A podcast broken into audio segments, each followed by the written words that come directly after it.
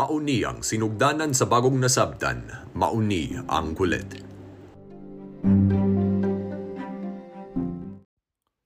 Para sa karong episode, basahon nako og usa ka balak ni Piero Aldaya nga gitawag ang bunga sa imong pag-ampo. Ang aso nga miuban sa imong pag-ampo nga maharuhay ang kinabuhi sa tawo. Giyamyam sa imong awmon nga bakbak.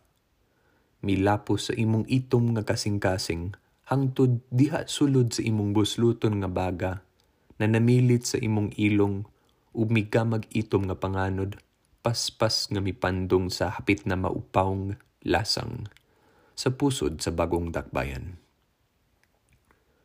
Nagsayaw-sayaw daw, gikuyawan nga may umaabot nga katalagman ang gagmayng mga mananap, silang walay laban, nagkaguliyang sa ilang nabulit sa abog nga pinuy-anan. Inubanan sukusog, sunod-sunod ni ining panghupaw kalit mitunglo ang inasidohang mga luha sa langit. Ugi panglamba ang dakong mga punoan sa kahoy. Nangabalit lakip sa dakong sanga, ipanganod sa dakong bulog sa baha, ug nangakawot ang dakong mga bato. Kitakuban ang gagmayng mga Pinoy-anan nga duol sa pangpang ug bukirang balangay.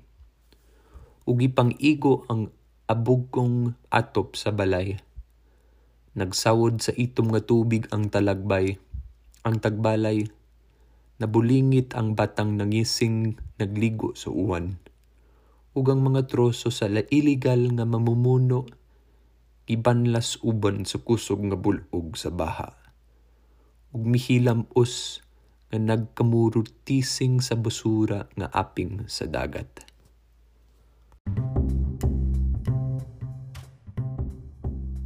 Mao niya na ang katapusan sa balak nga gitawag ang bunga sa imong pag-ampo. Salamat sa inyong pagpaminaw sa karong episode. Makita sa sunod ug amping sa inyong tanan.